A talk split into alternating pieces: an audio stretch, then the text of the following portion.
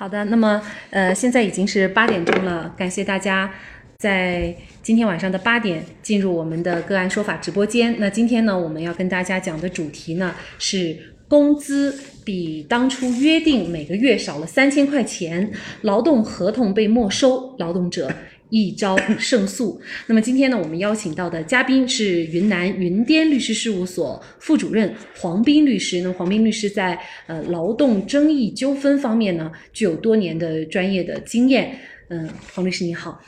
呃，你好。嗯，非常感谢黄律师。呃，那么今天的整个的节目时间呢是一个小时，也就是从今天晚上的八点钟到晚上的九点钟哈、啊。那么在这一个小时的时间里呢，我们开始呢会跟大家来探讨一个案例。那么在后边的时间呢，这个探讨案例的时间大概就是啊十分钟左右的时间。那么后边的时间呢，大家就可以直接的向黄斌律师咨询关于劳动争议方面的呃任何方面的法律问题哈、啊，您都可以咨询，无论您是劳动者还是用工单位，那么都可以就着您所关心的或者是您所遇到的相应的法律问题向黄斌律师呢直接的咨询。那么现在呢，您其实呢就可以准备好您的问题，通过发信息的方式来呃向我们进行咨询。那么如果您是蜻蜓的用户的话呢，您就可以点击手机屏幕的左下角的信息键，然后呢就直接输入您要咨询的问题就可以了。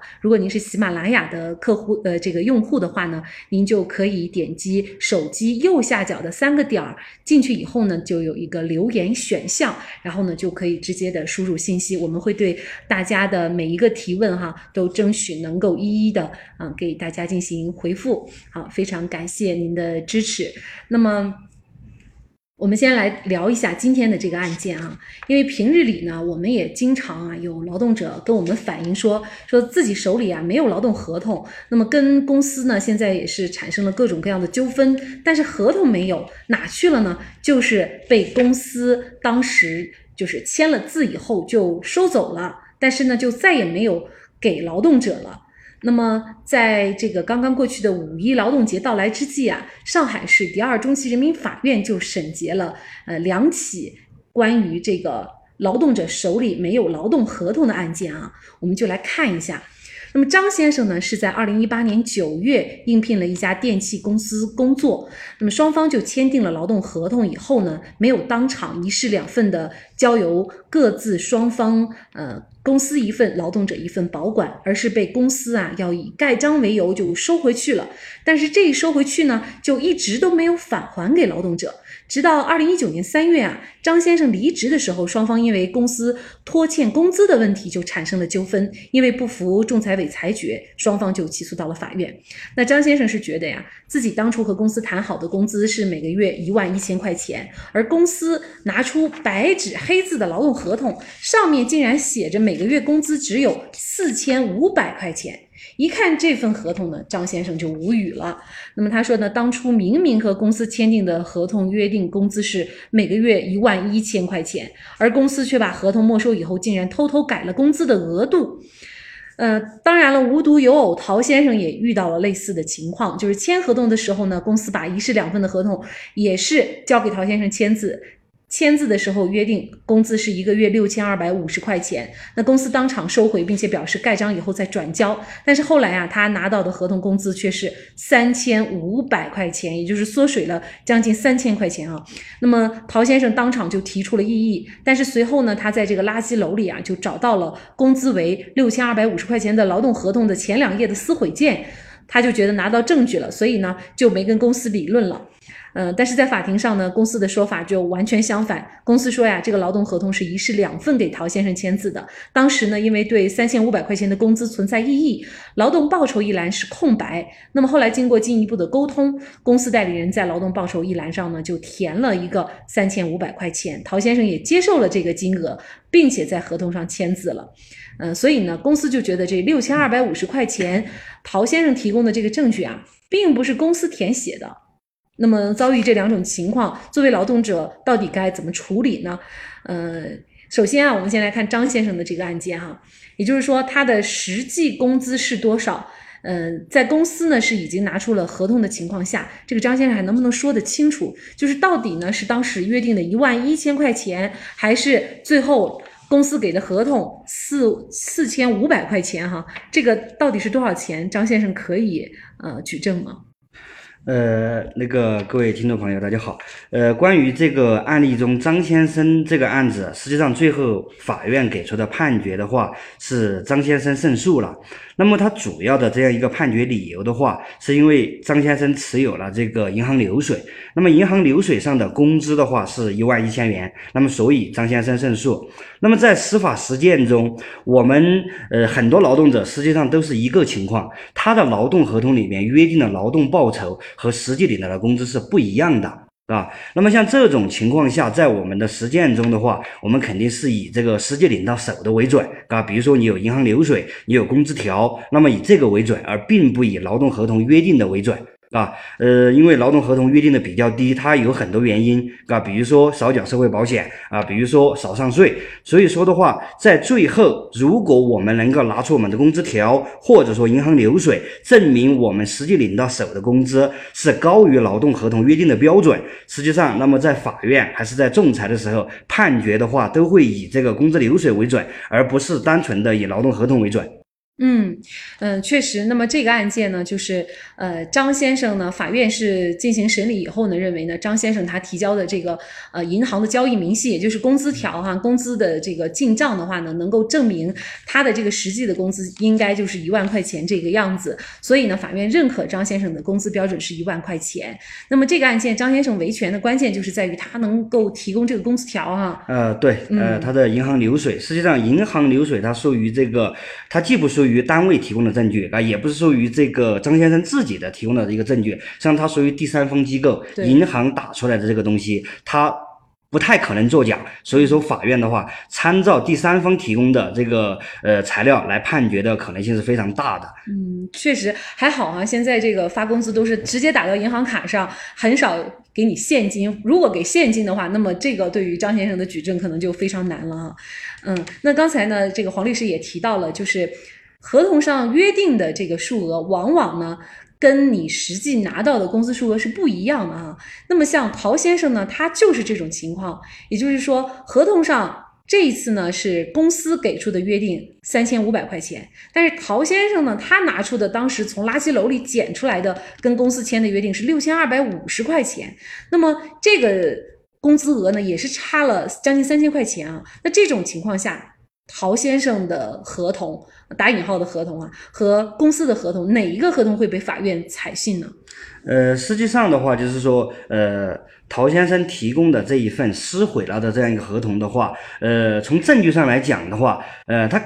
肯定是可以作为证据的啊。那么但是呢，就它的证明效力是非常低的。那么在我这里的话，我们就要谈到一个，就是说呃可以作为证据，但并不代表它一定是有效证据。我们一份有效的证据，它必须包括三性，那就是我们经常说的三性，证据的三性，它主要是真实性、合法性和关联性。那么另外的话，证据的话它也分证明力的大小。啊，比如说直接证据的证明力大于传来证据，国家机关做出的文书的这个证明力，那么大于个人所做出的声明、说明之类的。那么完整的证据是大于有缺失的或者有瑕疵的证据。而在本案中，那么这个陶先生提供的这一份合同啊，它是经过撕毁、粘贴的。那么单位提供的这份合同又有陶先生的亲笔签名。那么相比之下，这个单位提供的合同的话，它是完整的，没有任何瑕疵的。而陶先生提供的证据的话是有粘连的，那么我们可以理解为它可以就是说经过拼接、经过修改，就是有不能排除这种可能的。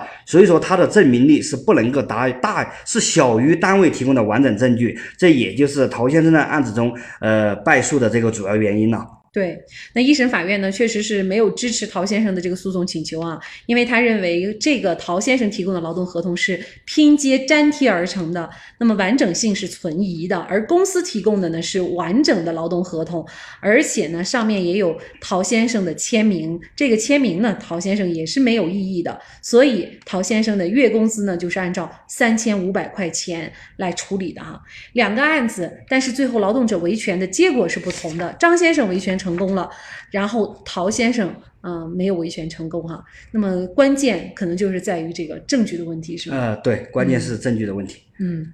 呃，那么您觉得这个呃具体的在实践当中，比如说咱们公司很多有一些公司还是会这样做哈，就是会没收合同不给劳动者，这个通常情况下的原因或者是他们的目的会是什么呢？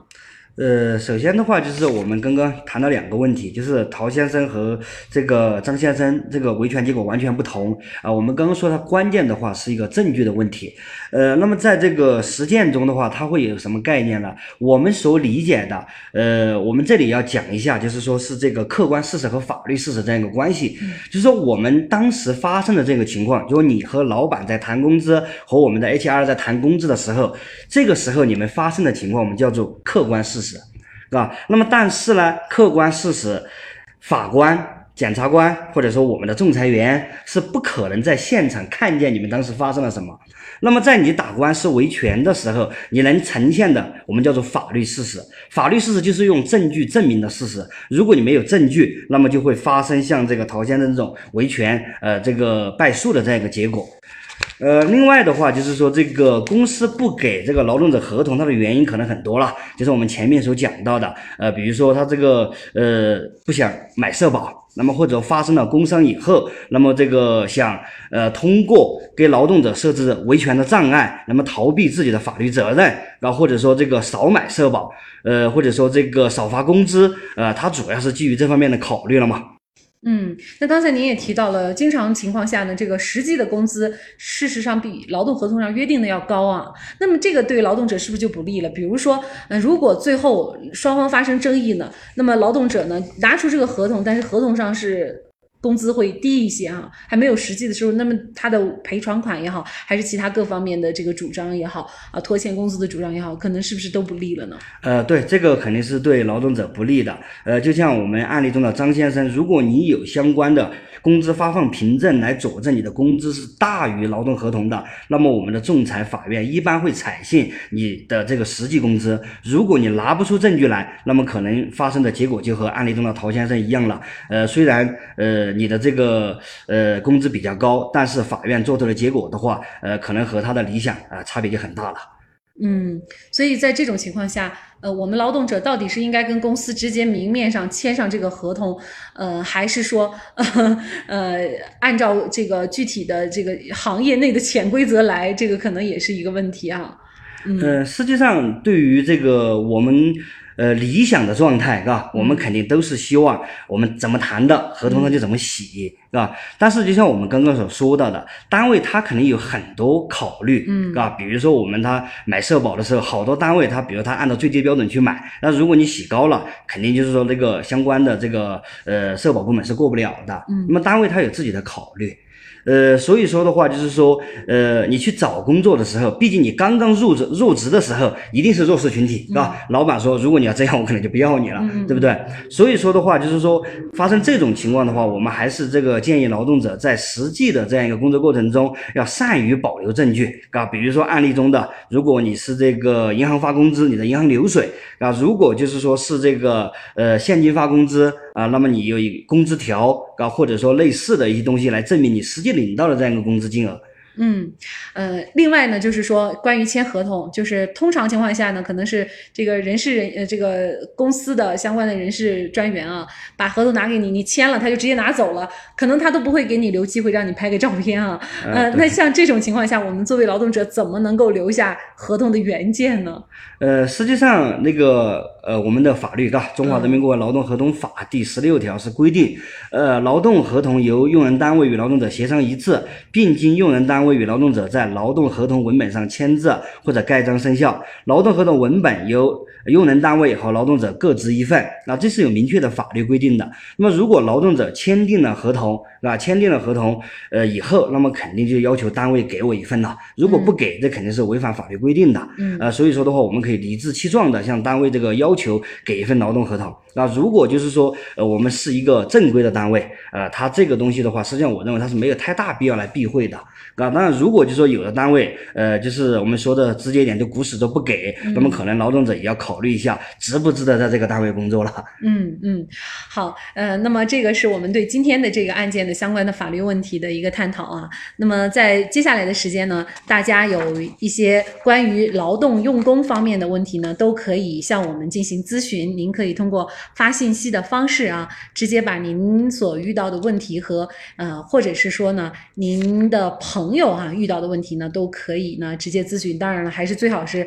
您本人哈、啊、遇到的这个劳动用工方面的问题，无论您是劳动者还是公司，在目前的疫情下呢，可能或多或少都会有呃各种各样的劳动纠纷，无论是辞职、加班还是拖发工资等等啊，您呃如果遭遇了，都可以呢呃直接的向我们今天邀请到的嘉宾云南云滇律师事务所副主任黄斌律师啊、呃、有着多年的劳动专业、呃、经验的专业律师哈、啊、进行一个咨询和交流。嗯、呃、那么事实上呢，在目前的这种疫情影响下呀，其实可能对于很多劳动者觉得现在有一份工作哈、啊、就应该知足了，嗯、呃、不要被辞退了啊，这个很多人呢可能有这样的一个心态。呃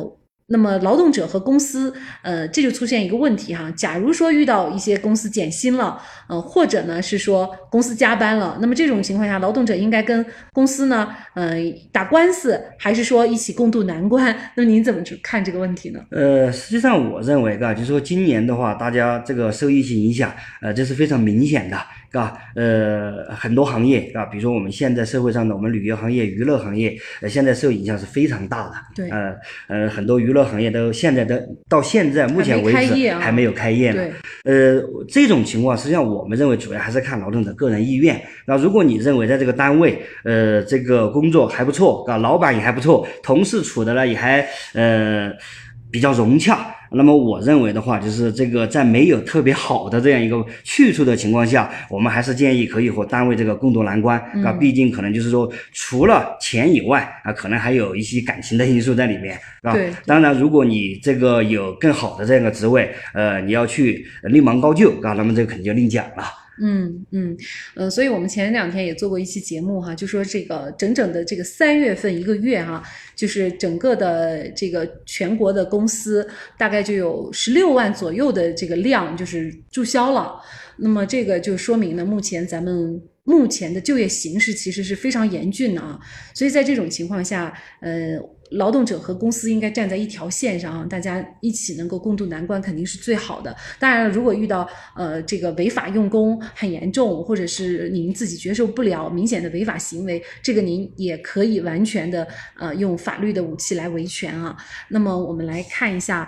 呃我们网友呃网友瑞给我们送了小心心，非常感谢。那他说，请问最早几期直播哪里可以回看？那是这样，我们直播回看呢是中间有几期可以回看。呃，是在喜马拉雅是可以回听的，但是呢，呃，现在呢，我们就设置了没有回听，也就是说，大家可以只能在这个直播的时间，也就是我们通常是在每个周末的晚上的，呃，通常是周五啊，因为这个周，呃，因为劳动节的原因，所以呢，我们就改到了周六这个，呃，八点到九点钟。那么大家只有在这个时间可以跟律师来进行互动和交流。那么包括今天的节目呢，事实上也是没有办法回听的。对，我们这位网友帮我们了分，呃。B H N S H 帮我们分享了直播间啊，嗯，还有瑞也帮我们分享了直播间，还有六零呃五六四的这位朋友，非常感谢你们帮我们分享直播间啊，呃，那么另外呢，还有听友零四零七四四的这位网友，他说，呃，直播不受回听，请关注直播时间主题，如果有其他问题，请关注微信公众号“个案说法”啊，这个太像我们的呃直助手了啊，非常感谢，呃，这位朋友帮我们回复啊，很专业。嗯，确实是这样啊、呃。当然了，在平常的这个咨询的过程当中啊，事实上我们是呃对于大家的咨询会有这个咨询费产生的。那么我们现在呢是每周五周末的这个直播呢是没有咨询费的，而且呢我们邀请到的都是非常资深的律师，呃，所以应该说呢这是一个呃比较公益的节目，也是一个比较难得的机会啊、呃。您有相关的问题呢都可以直接的呃给我们进行咨询。那么在这里呢，我们来看一下。呃，呵呵，这位网友他说，老板无故扣工资咋办？嗯，扣工资的问题其实也应该是目前比较有代表性的呃劳动者遇到的问题啊。呃，对，现在目前的话，因为这个疫情影响，嘎，就当然就是说，在没有疫情影响之前，也有这种老板，嗯、嘎，呃，这种扣工资的话，实际上，呃，如果是呃用人单位和劳动者这样的一个呃扣工资的话，那我们可以到劳动监察去直接去投诉，嘎。我们现在我们这个国家对于这个特别是拖欠农民工工资，我们管的是非常严的啊、呃。我们这个劳动部门的权力现在也非常大，他还他不仅可以就是说责令用人单位支付工资，那么甚至他有一个相关的黑名单，啊，如果上了这个黑名单，可能就单位在这个呃招投标方面都会受到影响。那么另外的话，就是说也可以到这个劳动仲裁进行起诉。那如果我们所谓的老板，那因为这位听众所谓的老板，呃，我们理解的话，如果是个人老板的话，那可能就是说呃有没有相应的欠条或者证据，那么到人民法院进行起诉了。嗯嗯，这个是这个情况哈、啊，呃，无故扣工资。嗯，其实我觉得首先还是协商嘛，嗯，其实劳动者的维权它有好几个步骤啊，就是协商，然后协商不成去当地的劳动监察支队去投诉，然后最后呢再打官司。呃，对，打官司是一个比较漫长的过程，呃，比较漫长的过程呐、啊嗯。因为现在的话，就是我们劳动纠纷相对于其他的，比如说这个民间借贷，它还多一个劳动仲裁程序，嗯、我们叫做一裁两审、嗯。呃，它下来的话，如果把整整个程序走完，再怎么应该在七八个月了。七八个月是指仲裁的这个阶段、呃、仲裁一审二审啊、呃、仲裁的话还是比较快、哦、呃一般是在四十五天之内会出结果、哦、我之前听说一个说法，就是呃所有的程序走完可能两三年的这种情况也也有、呃、也有啊、哦、就是比如说这个单位呃他一直呃利用程序权利啊、呃、比如说提管辖权异议啊、哦呃、或者说这个故意不去拿我们这个法院或者这个仲裁部门送达的法律文书要进行公告送达就登报，嗯，那么这种时间就会拖得非常的呃，两三年也是正常的了。哦，好，这个就是有的时候是单位的一个诉讼策略的问题哈。好，我们再来看这个艾拉这位网友，他说，单位第一年签订劳动合同之后五年没有签呃书面的合同，单位现在呢以经营不善辞退，除了六加一的赔偿，还有没有其他的？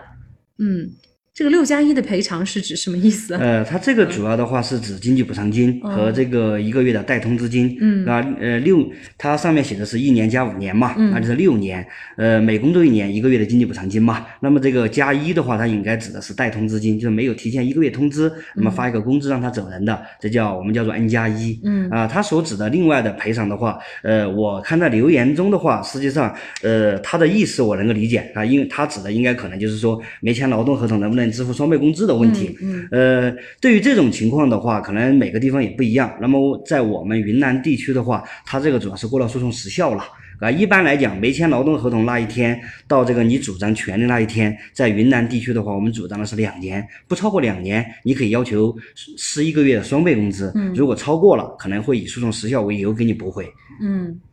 好，嗯，那么其实没签劳动合同这一点呢，无论是你工作了还是没有工作，其实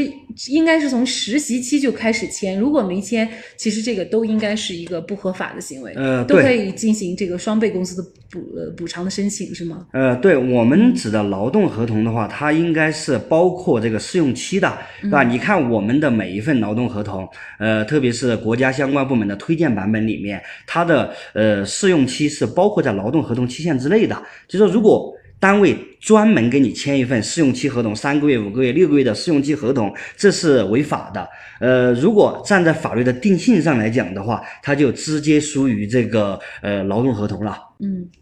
好，我们再来看瑞这位朋友，嗯、呃。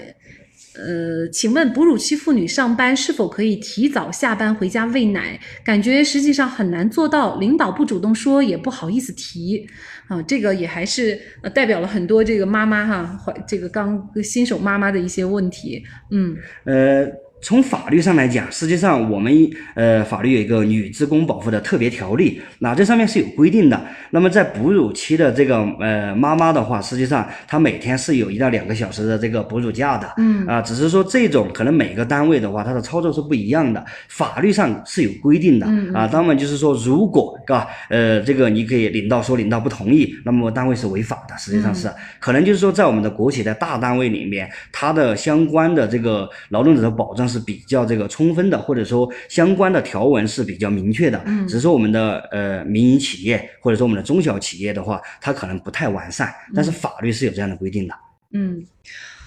好，那么其实这种情况，你如果真维权起来也难哈、啊。你比如说你，你如果想因为这个就辞职或者就离职了，那这个可能很多人也做不到啊。呃，对，嗯、因为现在我们讲的民营企业，可能老板也不好做、嗯嗯，所以可能这个还是看看怎么协商，或者跟公司的工会啊、人事部门啊，啊、呃、怎么来呃做好这个事情啊。而且你这个如果是以这个辞职或者是主张公司索赔的话，可能也还是难呢、啊。呃，这个比较难啊，这个比较难。嗯、我们一般来讲。讲的话，主要可能呃，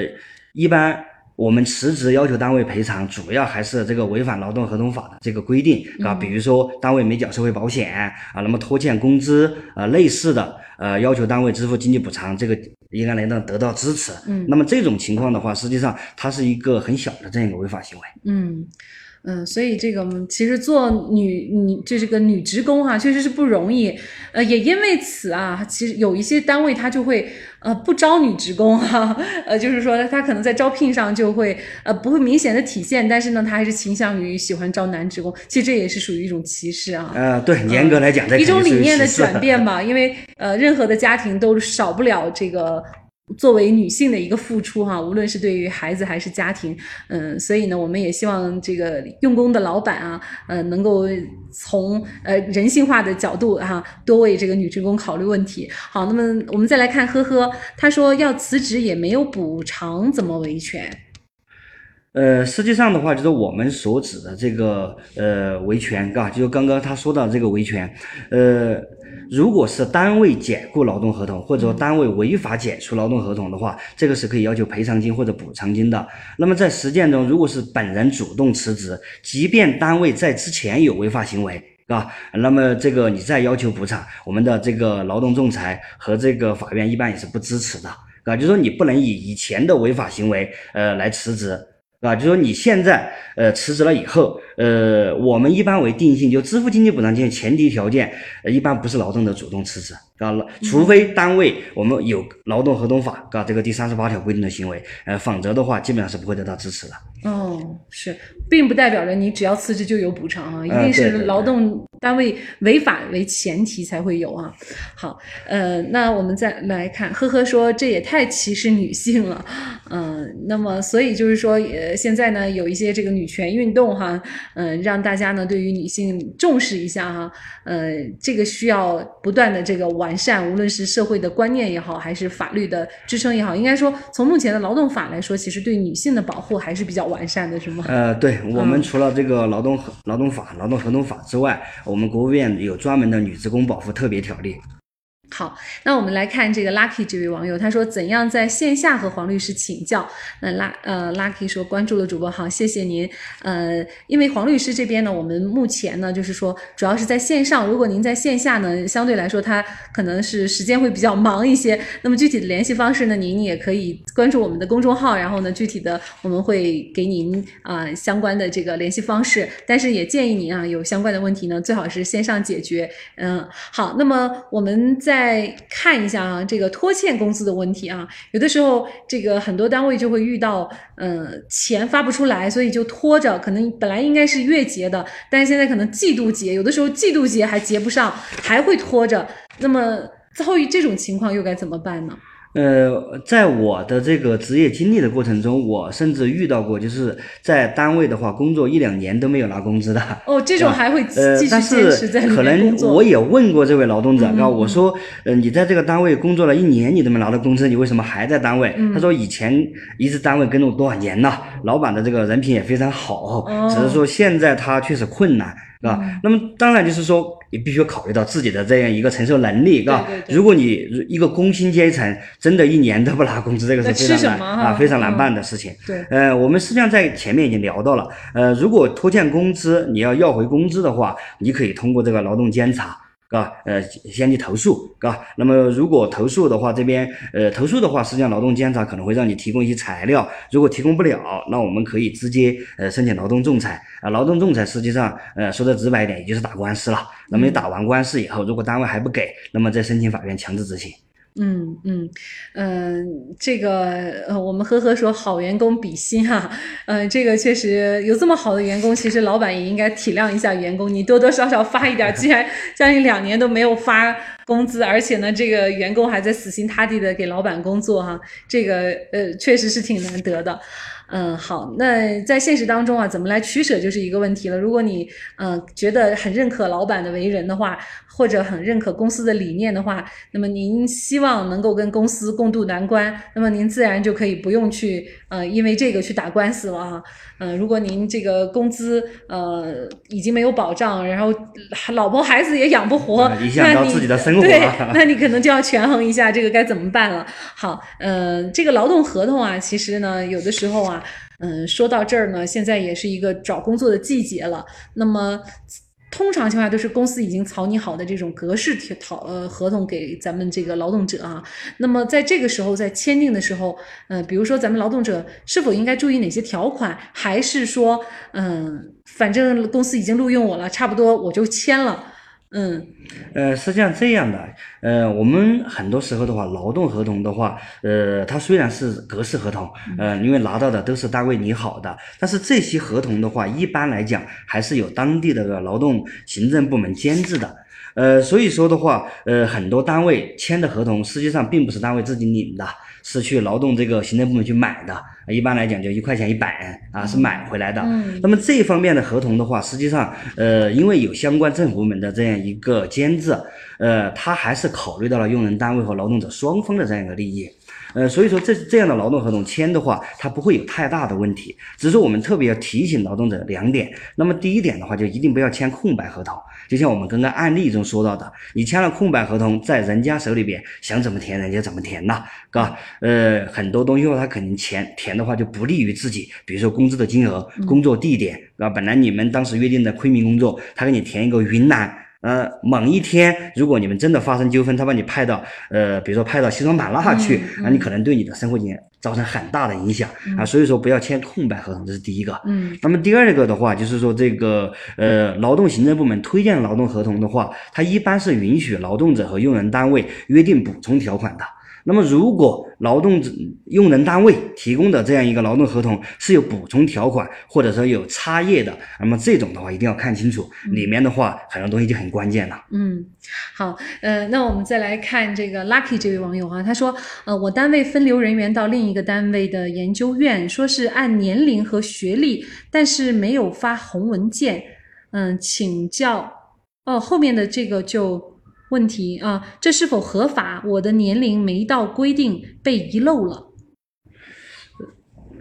被遗漏了，这个是一个什么概念？就是，呃，我们一般来讲那个，就是说单位分流到另一个单位，如果是自己的关联单位，嗯，呃，那么这种的话，就是说它工龄的话，一般是连续计算的，嗯，啊，如果不连续计算的话，实际上这个，呃，呃，它存在着违法行为。啊，呃，那么这个红头文件，因为我看到这个红头文件的话，呃，指的是相关的事业单位，还是说是公务员？没有发红文件，他说、嗯、啊，对，单位是个什么性质啊？呃，对，单位的性质很重要。嗯、你比如说是公务员这种类似的，嗯、或者参照公务员管理的事业单位的话，嗯、呃，劳动合同法是不适用的。哦，嗯嗯。那么，如果是那那这个适用什么样的法律规定呢？呃，公务员肯定有公务员法啊、哦，就是公务员法哈。嗯好，嗯，那么如果是这个劳动适用劳动法的话，像他这种年龄被遗漏的话，就是他其实是符合这个年龄阶段，但是他被遗漏了。呃，这种的话，实际上是一个这个、嗯、啊，我刚刚看到这个呃朋友说了一个是国企了嘛，嗯、啊，那么这种的话，实际上这个国企在呃安置员工的过程中的话，如果遗漏了，你肯定是要找这个单位去协商啊、呃，那么到底是为什么遗漏了啊、呃？那么怎么要单位首先给一个处理方案啊？如果单位不处理，那等于你就是没有被安置的了嘛，那我肯定要求在原单位继续上班、继续工作、继续领工资了。嗯，就是也不能因此说我可我符合条件我就一定要去这个研究院是吗？呃，对，就是我们所谓的，就是说呃，我们出了一个文件，或者说我们单位开了一个会啊、呃，说某些方面的员工满足某些条件的员工可以去新单位啊，但不一定就是说一定会去嘛。比如说我有十个人符合，但是只安排六个人过去，这是可以的。哦，好，呃，我们再来看安拉艾拉，他说请教怎么区分劳动关系和劳务关系？嗯、呃，这个问题也还是很普遍哈。嗯，呃，对，实际上这个劳动关系和劳务关系的话，这个在我们的司法实践中是经常遇到的这样一个情况。对，呃，我们的劳动关系的话，呃，这样讲吧，就劳动关系的话，它一般需要满足三个条件。嗯，那么第一个条件的话是这个呃呃相关的这个。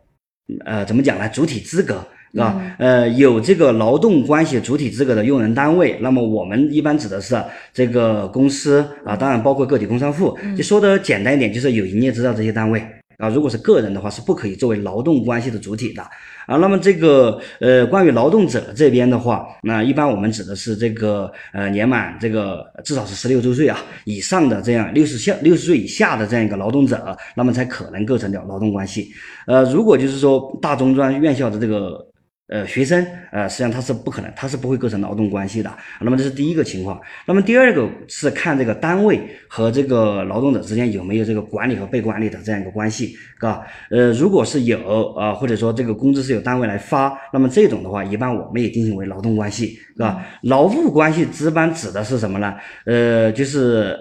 呃。个人与个人之间，啊，或者说有的单位故意和劳动者去签一些劳务关系，呃，劳务合同了嘛，呃，那么从法律上来讲，劳动关系的话，我们是受这个劳动法和劳动合同法调整的，而劳务关系的话是受这个呃，我们叫做这个民法和这个合同法来进行调整的，它适用的法律也是不一样的，嗯啊、呃，那么产生的后果也不一样。是吧？你要要这个展开了说，这个就太长了，是吧？对，就是劳务其实通常就是说，呃，不需要签订劳动合同啊，你就不签劳动合同，它也不是违法的，它是按照你那个可能你的那个提供的这个劳务来来算哈。呃，对，比如说我们呃那个去工地上，是吧？包工头叫你过去，是吧？呃，这个两百块钱、三百块钱一天这种，那么一般我们定性为劳务关系，它的后果，是吧？就是劳动和劳动关系，它一定是要买社保的，不买社保是违法的。劳务关系是不需要买社保的，所以说这个展开了说的话，可能一个小时说不完。好，呃，那么具体的，您觉得是具体是有什么样的这个事件，然后呢，呃，什么样的用工关系，你可以告诉我们。好，来看一下瑞，他说，请问，呃，集体合同是一种什么合同啊？这个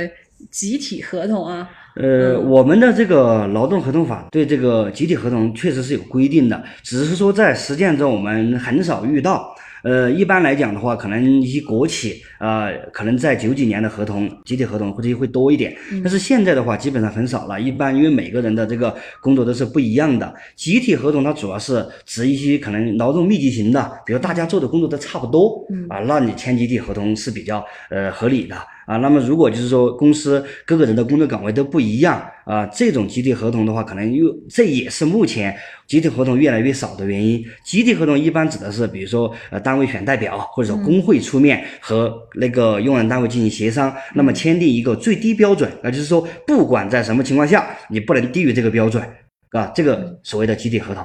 嗯，好，我们再来说一个也是非常常见的一个问题啊，就是公司不给买社保啊。呃，这个也是很常见。呃，像这种情况，还有一种情况就是公司给你买社保，好像劳动者有的时候还不愿意，还不想买哈、啊，呃、因为他不想自己再出一份钱。呃，嗯、这个对我们的话，就是说这个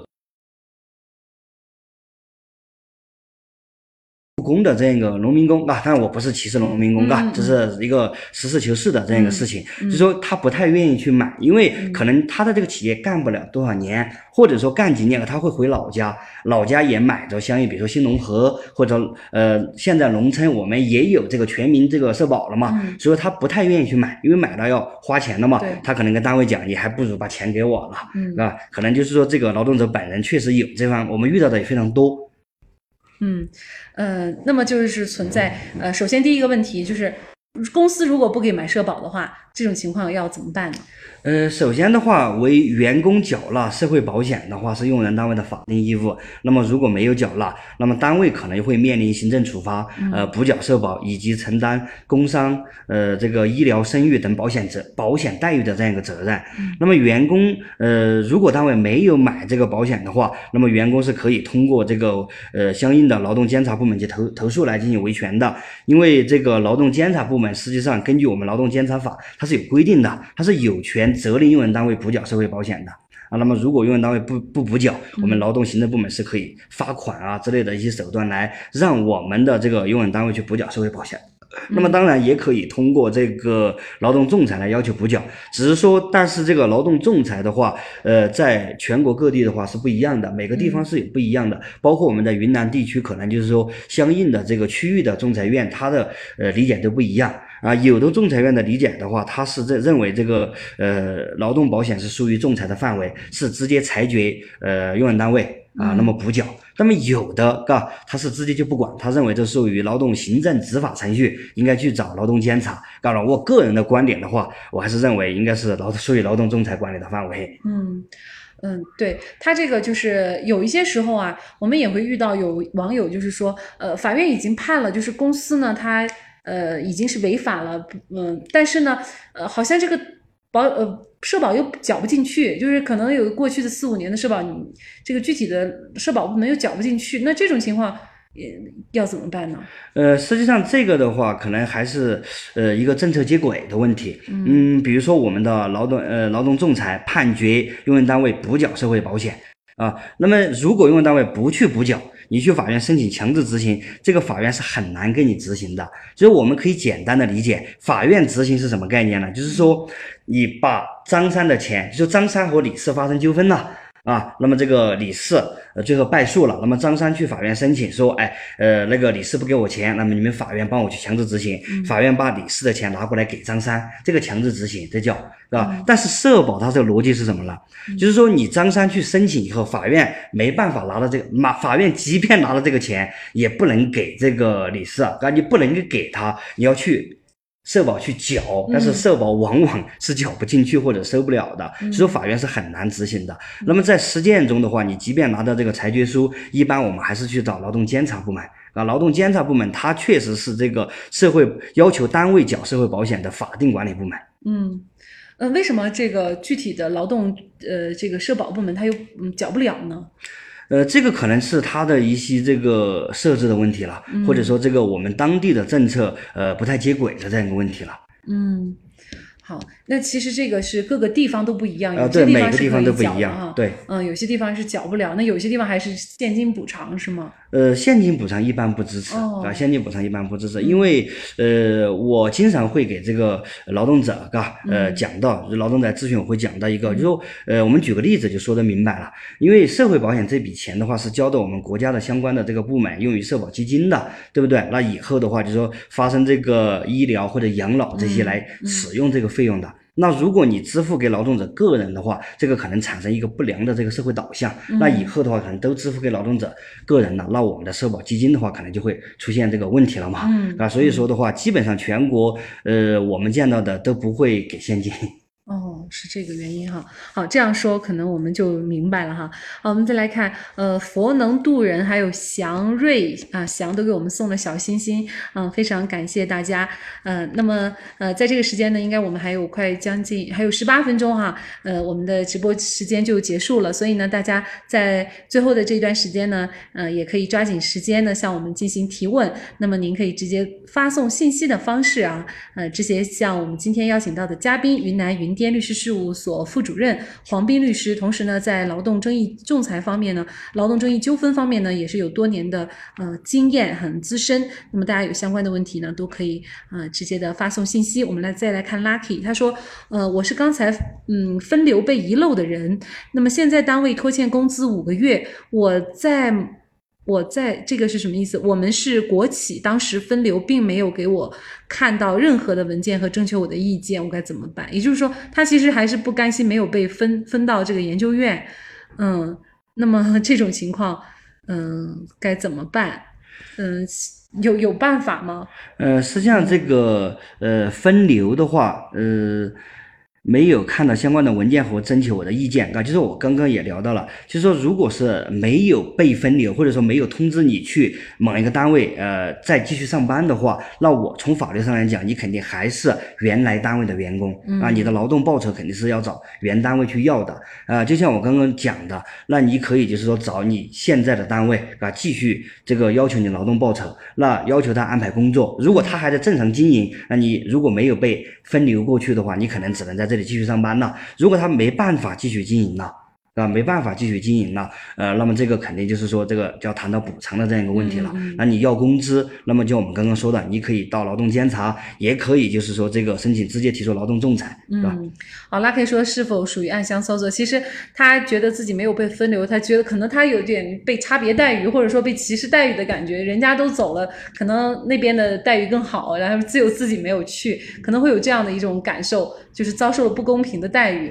但事实上也没有具体的法律可以支撑它。呃，对，这种的话，实际上我们就不好定性了，嗯，啊，那个如果你认为就是说这个单位有其他的违法行为的话，可能只能通过相应的这个法律途径去解决了。嗯，好，呃，我们再来看信仰，他说我们村拆迁合同是村委会，而且呢没有印章，能签字吗？啊，这个呃应该不属于劳动合同的问题，劳动纠纷方面的问题啊，但是也还是可以给您做呃做一些解答的。嗯，呃，因为这个拆迁合同，呃，对于合同的审查，啊，就是因为我们没有看见，所以说我们也不好给你回答。嗯，那么只是说。在实践中，啊，那么拆迁合同的这个甲方，呃，应该不应该不应该是村委会？那，啊，这种情况我们遇到的非常少。那，啊，要么就是这个拆迁公司，要么就是相应的这个政府部门，比如街道办事处。嗯，因为村委会的话，我们明确一个概念，村委会它不属于国家相关的部门，它属于村民自治组织。嗯嗯呃，那也就是说，它可能不一定会有一这个，也也也也应该会有印章啊。呃，肯定是有的，肯定有印章，肯定是有的，包括就是说村小组都有印章。嗯嗯嗯。嗯，那能签字，其实能不能签字，主要还是不是要看这个内容？呃，对，我们要看合同的内容。嗯，嗯对，好，嗯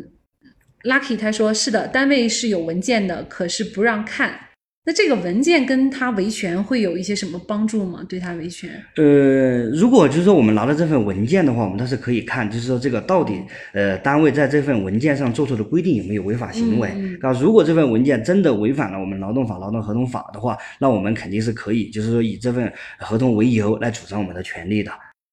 嗯，他但是如果不给他看，他有什么办法呢？呃，那么这种东西，就因为这个文件这个东西，你就要看是谁出的了。嗯，比如说是呃国企的上上级部门，比如说我们国资委，或者说他的上级这个集团公司呃出的这个文件，那我们可以去找他的上级机关，那么去要这个东西，那我们去查看这个东西。如果他自己出的这样一个文件，那可能就是说他对相关的呃这个东西进行一个规定的话。啊，呃，那么可能就是这个就比较难了。哦，那嗯，好，那我们再来看这个艾拉，他说，嗯、呃，法律规定大规模裁员需要报工会，呃，工会是每个单位都应该有的吗？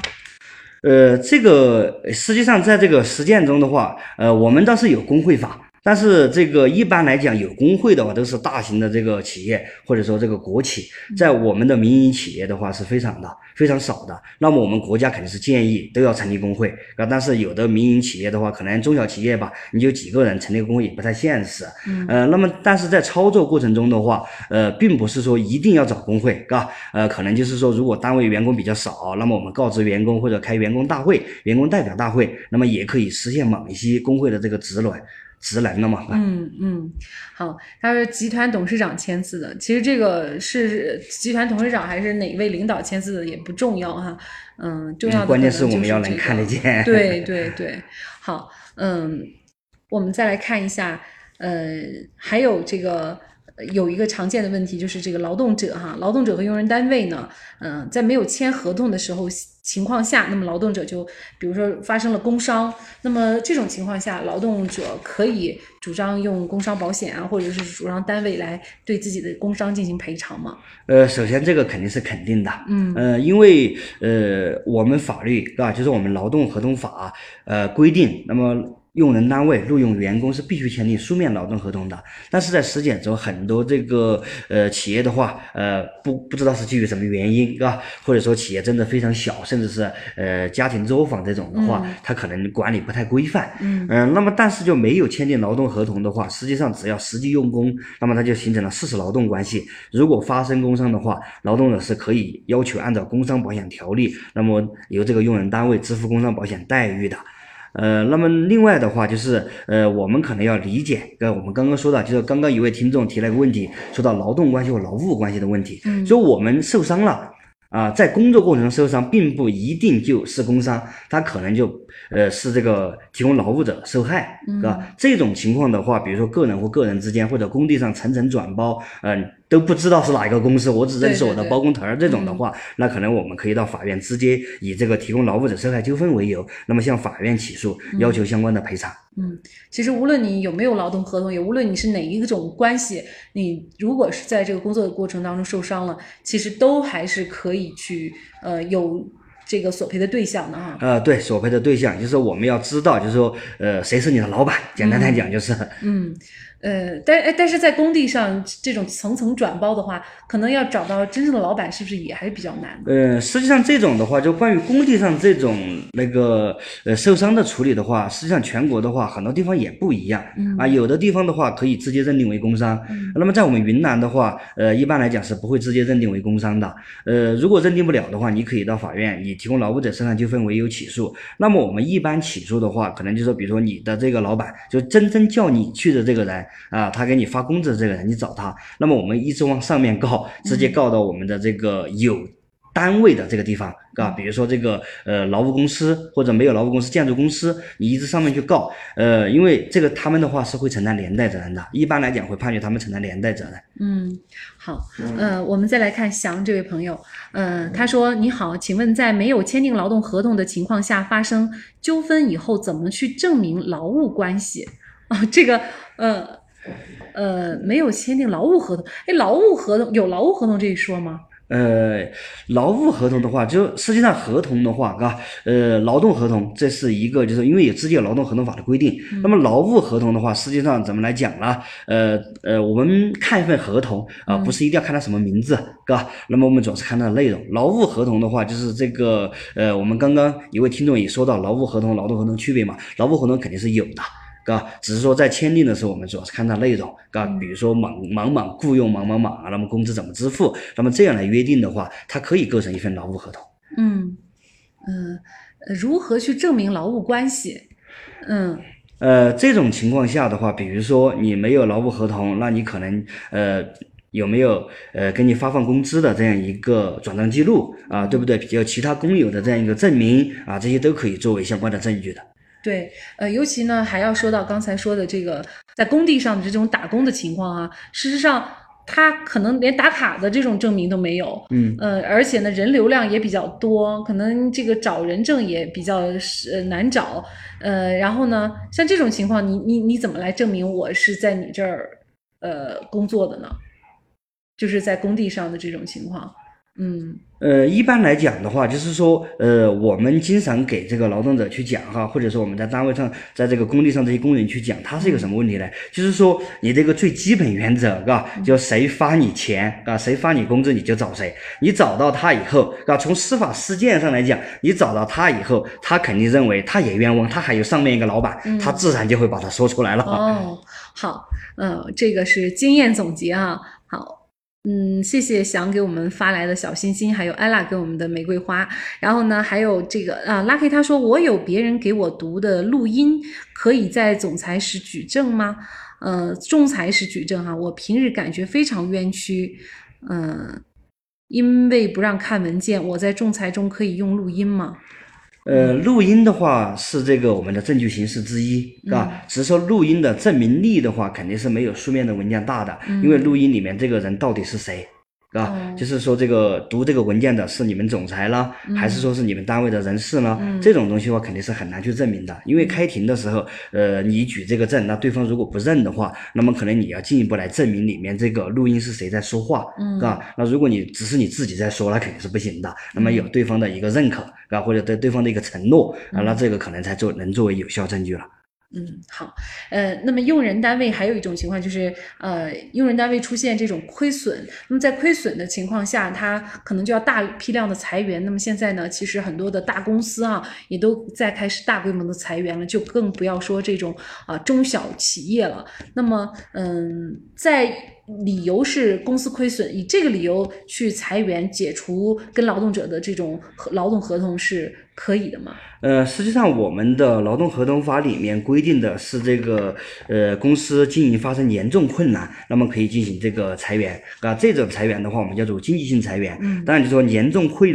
严重困难和这个呃公司亏损，它并不能完全划等号，啊、嗯。当然就是说，如果公司实在经营困难的话，呃，我们法律也不可能绑着他，你必须一定要给人家工资，嗯、老板都拿不出来了，啊、嗯，这个也是不现实的，也是不利于保护劳动者权利的，因为实在拿不出来，你也没办法。对不对？呃，那么这种裁员的话，我们叫做经济性裁员，但是呢，就是说它一定要按照相关的程序去办理，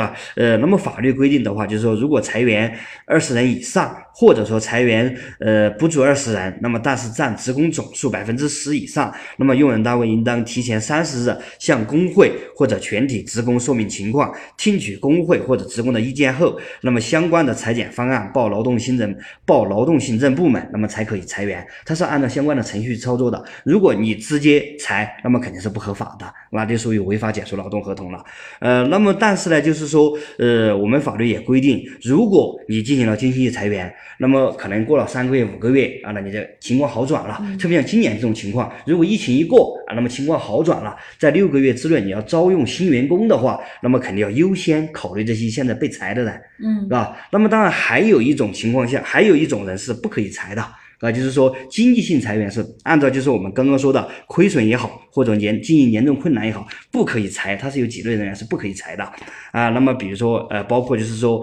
这个相关的呃可能会患职业病，那么在没有进行离岗检查之前，呃或者说这个呃单位的这个员工那么患职业病，或者说这个工伤没有呃被确认，那么丧失或者部分丧失劳动能力的，呃，或者说这个呃患病或者非因公负伤，那么在我们法律规定的医疗期内的，那么或者说是这个女职工在三期啊，我们指的是这个孕期、产产期或哺乳期的，那么以及在本单位连续工作满十五年起法定退休年龄不足五人的，那么是不能以刚刚我们说的理由来进行裁减的。嗯。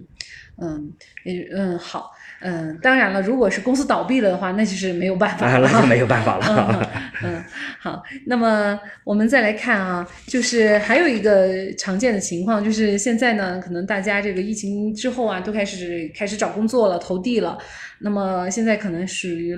这个用工方的市场了啊。那么劳动者呢，可能会被要求，比如说你要交一些这个风险抵押金啊，你才能得到这份工作啊，或者是说啊，有一些这个服装啊，包括你入职的培训这些啊、呃、费用啊，可能你都要先交一些门槛费，然后呢，你才才能给你这个上班的机会。那么像遇到这种情况，呃、作为劳动者也很纠结啊，觉得嗯。呃有先掏钱，还没工作就先掏钱了，肯定是不情愿。但是如果你不掏钱呢，可能这份工作就没了。那么这种情况又该怎么办呢？呃，实际上这个我们像我们的法律规定的话，这种情况的话，如果要求劳动者交这个定金、保证金、抵押金或者物的，这肯定是违法的。啊，这是严重违法的。呃，那个劳动者来应聘的话，那么用人单位是不可以交劳动者呃现金也好，实物也好，是不可以那个交相关的这个抵押物或者说这个相关的保证金的。那么这是一个违法行为。呃，这个劳动者在找这份工作的时候，可能就要权衡了，是吧？嗯、那么还有一个的话，呃，那个聊到这里的话，我也提醒广大劳动者，呃，在我的司法实践，所以我的职业经历过程中，我们遇到的一种情况，呃，就是说这个你到一个单位去应聘。啊，那么应聘以后，那么单位就给你一个工作，呃，比如说让你打一个文件，啊，让你去打，打完了以后的话，可能就是呃，过段呃那个刚刚打完。啊，那么就说这个文件啊，我们已经交给某一个部门去签字盖章了啊，那么但是呢，你这个东西你打错了几个字。可能就是他故意造成的，你打错了几个字，嗯、那么要求你要赔偿多少钱啊？下面去给我买和那个人事或者说相关的这个老板来跟你谈，告你要给我买几条烟，告不然这个事情我就要告你怎么怎么样，告。那么这种情况的话，我可以搞到告诉这个劳动者，那百分之九十都是骗人的，啊，就说白了就是一个呃这个相关的利用这个劳动呃关系或者找工作碰瓷的这样一个行为了。遇到这种情况，果断报警，啊。嗯呃，这就应该属于这种诈骗的一个翻呃一个升升级版了啊，对，这种可能更隐秘一些啊，对，让你没有办法就是呃拒绝啊，因为你刚开始在没有入门槛的时候，你你可以再选择，但是你已经入了，而且你已经做了这个事情，你如果在这个时候让你很多这个不成熟的或者没有法律意识的劳动者，可能就会因此被碰瓷。呃，对，就是我们会遇到，就是说很多可能刚刚这种情况多吗？呃，前两年还蛮多的哦，是啊，刚刚出生社会这些大学生可能没有经验。对，被人家一下啊，你要赔我二十万、哦、啊，那么最后谈谈啊，你给我三千块钱就解决掉了，是吧？所以说很多人的话，前两年这种受骗的蛮多的，我们也就作为一个这个典型的这个案例来提醒一下广大劳动者。嗯，好，那当然了，可能这个花样也会翻新啊，比如说有可能不是这个文件，有可能是在这个提供其他的这个工作过程当中，他挑出你毛病来。呃，但是呢，只要是涉及到钱的问题，我觉得大家还是多长个心眼儿。要你掏钱，你就可以多咨询一下啊，嗯、多问一下，不要这么盲目的就掏钱了。嗯，好。呃，艾艾拉说，员工没有提前一个月通知就直接辞职了，单位可以主张哪些赔偿？可以直接扣减工资吗？呃，首先这个的话是不可以的，啊、哦，扣减工资是不可以的。嗯，就是我们劳动者在用人单位，哪怕你工作了一天或者五天，这个工资都是必须发的。那么就是说，如果就是呃我们的劳动合同法的话，那么规定确实规定，啊，员工要提前一个月辞职，呃，那么办理了离职手续以后，你才能够离开。是吧？呃，但是在实践中的话，确实有很多的这样一个劳动者，哦，嗯，不管是基于什么原因吧，然后或者说可能跟老板吵了一架，那么直接就走了。那如果这种情况是我们法律是怎么规定的？如果因为他的这个行为，是吧，给公司造成了损失，那么是可以要求赔偿损失的，是吧？嗯、呃，但是不可以直接扣工资。哦，好，那非常感谢呃云南云滇律师事务所副主任黄明律师。嗯、呃，因为现在的时间呢已经是九点了，好，呃，和和说黄律师是在哪家律师事务所？呃，我们已经那个介绍过，是在云南云滇律师事务所副主任。呃，那么大家有一些问题呢，呃，如果呃还需要问的话，那么接下来呢也欢迎您关注我们个案说法的微信公众号啊。呃，如果您想找这个黄明律师，也可以给我们进行留言。好，呃，桃子问有回放吗？呃，非常的抱歉，没有回放啊，因为这个。呃呃，我们就是每周五，或者是因为今天时间有点特殊的话，呃，通常都是每周五晚上的八点到九点没有回放，所以呢，大家呃就在这个时间，那么呃抓住呃时间来向我们的嘉宾进行咨询。那么每一周的主题都是不一样的，呃，我们通常情况下主题会在提前三天就会在公众号里面告诉大家，所以呢，呃，大家也可以关注我们的呃公众号，然后呢具体的来了解我们每一周的主题，然后呢您就准时的来呃跟我们的嘉宾进行交流，或者是来收听就好了。好，那么再一次感谢大家的收听，嗯、呃，同时呢也非常的感谢黄斌律师，嗯、呃，好，那么最后就祝大家周末愉快了哈。好，谢谢大家，这个周末只有一天。谢谢大家收听。好好，谢谢黄律师，好，再见。